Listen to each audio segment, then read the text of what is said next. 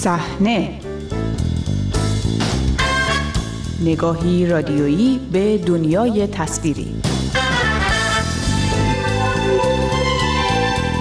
سلام به شماره دیگری از مجله هفتگی صحنه خوش آمدید. من بابک غفوری آذر هستم. در این شماره مرور می‌کنیم بر برگزاری جشنواره فیلم های ایرانی در جمهوری چک و صحبت های سینماگران حاضر در این جشنواره. با صحنه همراه باشید. سینمای ایران.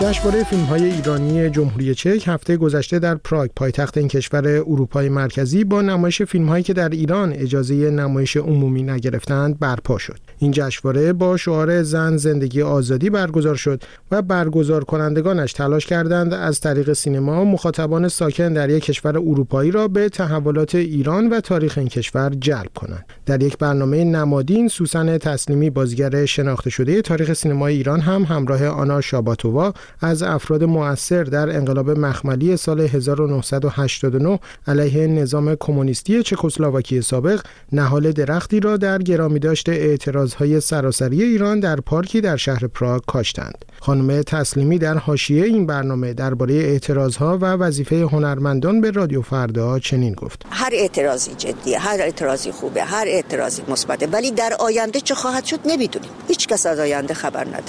ولی همه اینا موثره کاریش که الان می‌کنیم آینده ما رو تعیین می‌کنه. اگه همین راه ادامه بدیم اگر از بازیگرانی که زندانی شدن به دلیل برداشتن حجابشون حمایت بکنیم و اعتراض کنیم سعی بکنیم تلاش کنیم که آزادشون بکنن همه اینا مثبته در برنامه دیگری گروهی از سینماگران عضو تشکل تازه تأسیس شده ای به نام کانون فیلمسازان مستقل ایران دیدگاههایشان را درباره وضعیت سینماگران ایرانی در قبال اعتراضهای اخیر و موضوع تحریم جشنواره فیلم فجر مطرح کردند. در این نشست نیما سروستانی مستندساز درباره جایگاه و وظایف هنرمندان نسبت به معترضان گفت. به نظر من اگر نگاه کنیم جمهوری اسلامی چه ابزاری داره و چه ابزاری داشته تا این سالها برای که بتونه خودشون نگه داره و موجودیت خودش رو به این چیزی که هست حفظ بکنه یکیش هم استفاده از ابزار در واقع هنرمند بود و کارای هنرمند بوده. سینما بوده تلویزیون بوده. از طرف دیگه اگر هم نگاه کنیم که تمام این هنرمندان سینمایران نویسنده ها شاعرها و تمامی کسایی که اصلا می‌بینیم که اینها هویتشون و یا اعتبارشون در واقع از مردم گرفتن از جامعه گرفتن که روش زندگی می‌کردن. به همین دلیل انتظار دارن اون بیننده اون شنونده اون خواننده انتظار داره از کسی که اردتش بالا تو اون سطح و الان انتظار داره که ازش حمایت رو وظیفه به نظر من هنرمند قاعدتا این حداقل یک قدم جلوتر از جامعهش باشه و رهگشا باشه و عمیقتر به مسائل اجتماعی نگاه اینه که طبیعتا وظیفه هنرمند رو خیلی بالاتر از یک فرد عادی توی اجتماع ما از نظر من باید بهش توجه کرد. و همین دلیل هست که الان که هنرمندا در واقع در جایگاهی قرار گرفتن که مردم بهشون نگاه می‌کنن و بهشون اون هویت و اون موقعیت اجتماعی رو دادن چون طبیعتا هنرمندم بدون اجتماع بدون مردم نمی‌تونه جایگاهی داشته باشه. الان موقع اون هست که هنرمندا برگردن و به مردم کمک کنن و حمایت کنن از خیزش در واقع اجتماعی که ما می‌تونیم خیزش انقلابی که در جریان هست و من اسمش رو انقلاب می‌ذارم اینه که به نظر من وظیفه بسیار مهمی دارن و باید به این توجه بکنم محمد علی طالبی فیلمساز و سازنده آثاری چون کیسه برنج و چکمه در این نشست درباره موفقیت های بین المللی سینما ایران و نسبت آن با حکومت جمهوری اسلامی چنین تحلیلی ارائه داد. ببینید وقتی به تاریخ کشورمون نگاه می‌کنی همیشه یه حکومت های اومدن در دوره های مختلف و رفتن. مثل مثلا دوره ای که عراق حمله کردن به ایران یا مغول ها حمله کردن یا جریانات مختلف تاریخی. و خب مردم کشور ما هم یه جوری مقابله کردن با این هجومایی که به کشور ما شده. حالا به هر نحوی هنرمندان یکی از این جریانات بودن. حتی گاهی تاثیرگذار بودن و کاری کردن که اون جریانات در این فرهنگ حل بشن و حتی یاد بگیرن. در مورد این دوره هم همینه. یعنی فیلمساز هنرمند هر کسی که داره کار هنری هم می‌کنه بخشی از این مردم این کشوره که زیر این ظلم قرار گرفته در این چهل سالی که در واقع تاخت و تازی به کشور ما شده. بنابراین اون اصلا جدا نیست اون خودش رو کاملا متعلق به این مردم می‌بینه. شاید فکر نکنه به اینکه این یه وظیفه است. این اصلا جزوی از هستیشه این مبارزه. و در این چهل و چهار سال هم هنرمنده و فیلمسازا واقعا تمام تلاششون کردن تأثیر گذاشتن فیلماشون درست کردن.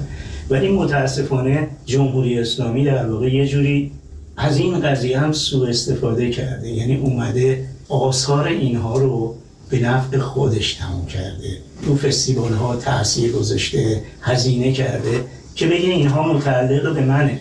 ولی واقعیت اینه که این یه مسئله کاملا جداست. یعنی فیلمساز هنرمند زندگی خودشون می‌کنه.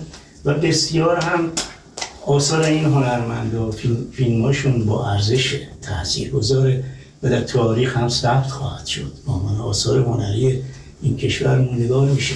و من فکر می‌کنم واقعا در مقابل عظمت این فیلم سوزا من چی می‌تونم به این هنرمنده برجسته ایرانی بگم که مثلا شما وظیفه داریم که مقابله اونا مقابله می‌کنن مقابله تو ذاتشونه. و ما یک آدم هنرمند و فیلمساز داریم که قطعا نه توی جشنواره فجر شرکت خواهند کرد نه همراه خواهند بود و مقابله خواهند کاوه فرنام تهیه کننده فیلم هایی چون شیطان وجود ندارد هم در این نشست درباره جشنواره فیلم فجر و احتمال شرکت فیلمسازان مستقل در آن چنین گفت. اگر این فیلم مستقل باشه اگر داستان مستقلی باشه اگر در چهارچوب سیاست های مشخص فرهنگی رژیم نباشه اصلا فجر رو نمیپذیره یک بحثی که ما داریم تغییر ماهیت درست ما از ابتدای فجر یک ابزاری بوده برای تغییر رژیم حالا تقویت ارگان اسلامی. ولی به مرور زمان این تبدیل شده به یک جایگاه رقابت جریانات امنیتی و اطلاعاتی. یعنی وقتی شما نگاه می‌کنید لیستی که در اونجا هست تهیه کنندش مال این طرف اطلاعات یا مال اون یکی جریان اطلاعات که اون سه چهار تا هستن خودشون. ما وقتی که اعتراض می‌کردیم من چند سال پیش که آقا یعنی چی که اصلا اوج داریم و نمی‌دونم اینو داریم و اونو داریم نهادهای امنیتی برای چی در کار فیلمسازی دخالت می‌کنن؟ خب نتیجهش اینه که اصلا فجر جایی برای فیلم نیست. فجر جایی برای رقابت نهادهای اطلاعاتی. خب به چپ ترین در اینجا یک جوونی که اومده فیلمی می‌خواد بسازه که سانسور هم نشه تنده اصلا جایی نداره. یا باید یک شرایطی رو بپذیره. وارد این جریان بشه. یا اصلا جایی نداره. اگه شرایط رو بپذیره دیگه فیلمساز مستقل و گرفتار و نگران روزیش نیست. جز اون جریان شد. اگر نه که جایی درش نیست. این یک طرف قضیه است. اون طرف قضیه هم که گفتیم دور اصلا فجر به عنوان ما دیگه فجر الان سالهاست به فجر به عنوان جشنواره سینمایی اصلا نمیشه نگاه کرد. اصلا جشنواره سینمایی نیست. یک شو رقابتی است جریانات امنیتی. جایی برای سینما نیست. مسئله سوم اینه که آره خیلی سخته. اگر شما فجر رو نداشته باشی احتمالی که بازار ایران نداشته باشی هم هست و هست. اولا بازار ایران هم اگر شما فیلمی داشته باشی که حتی تو فجر هم بیاد دوباره این فرض های محاله. نمی‌دونم جایزه منتخب تماشاچی ها هم بگیره به فرض محال.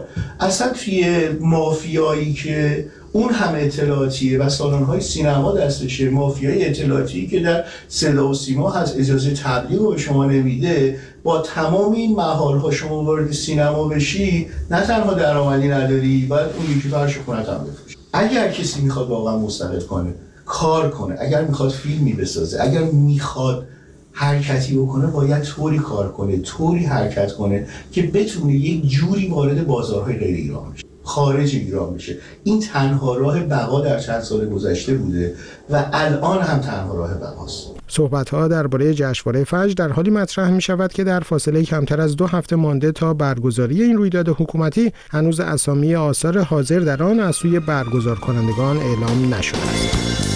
از همراهی دیگرتان با مجله هفتگی صحنه سپاس گذارم تا شماره آینده شب و روز خوش.